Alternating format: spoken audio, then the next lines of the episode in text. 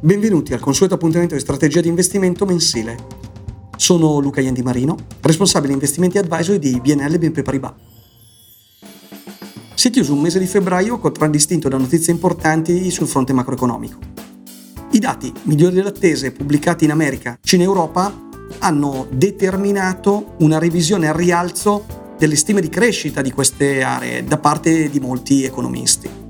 Segnali positivi sono arrivati dagli indicatori PMI, ossia gli indici dei rapporti e sondaggi mensili dei direttori di acquisti delle stesse aziende. Inoltre, chiusa la cosiddetta reporting season, cioè il periodo dell'anno in cui le società riportano i dati trimestrali, circa il 68% delle società dell'indice Standard & Poor's 500 ha battuto le stime, seppur con utili in leggero calo. Bene anche le società europee, che hanno mostrato buona resilienza, in particolare in alcuni settori, come quello bancario. Anche la Cina, dopo le riaperture, evidenzia dati a fine febbraio di PMI, ordini su esportazioni ed occupazione a livelli che non si vedevano da mesi. A fronte di questi dati incoraggianti, abbiamo assistito a un riprezzamento dei mercati, con riferimento alla politica monetaria delle banche centrali, generato da un rafforzamento del consenso sull'aspettativa di ulteriori inasprimenti dei tassi e soprattutto di nessun taglio per l'anno 2023.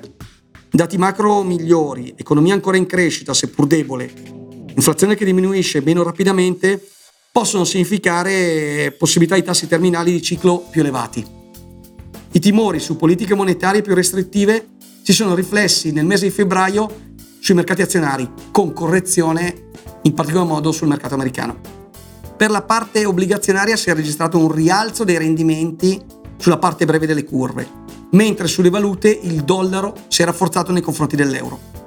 Passando alla strategia di investimento, rivediamo al rialzo le aspettative sui tassi terminali di fine ciclo delle banche centrali e li portiamo al 5,25% per la Fed e al 3,5% per la BCE. Manteniamo la nostra posizione costruttiva sulla componente azionaria, con preferenza sempre per lo stile value, in particolare sui settori come finanziari, energia, materie prime ed healthcare. Non cambiano le preferenze a livello di aree regionali, con focus sempre su Europa, Cina, paesi emergenti. Ingressi graduali anche su correzioni possono rappresentare un valido approccio per mitigare eventuali rischi correlati alle fasi di maggiore volatilità. Anche sul comparto obbligazionario non vediamo cambiamenti di strategia.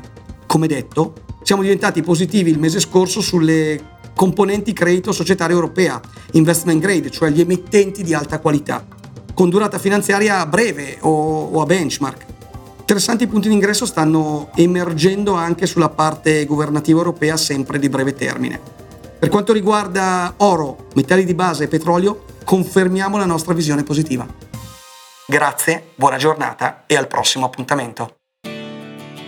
Il contributo ha natura squisitamente informativa e non costituisce un'offerta di vendita, di sottoscrizione o di acquisto di strumenti o prodotti finanziari, né una sollecitazione o raccomandazione di investimento.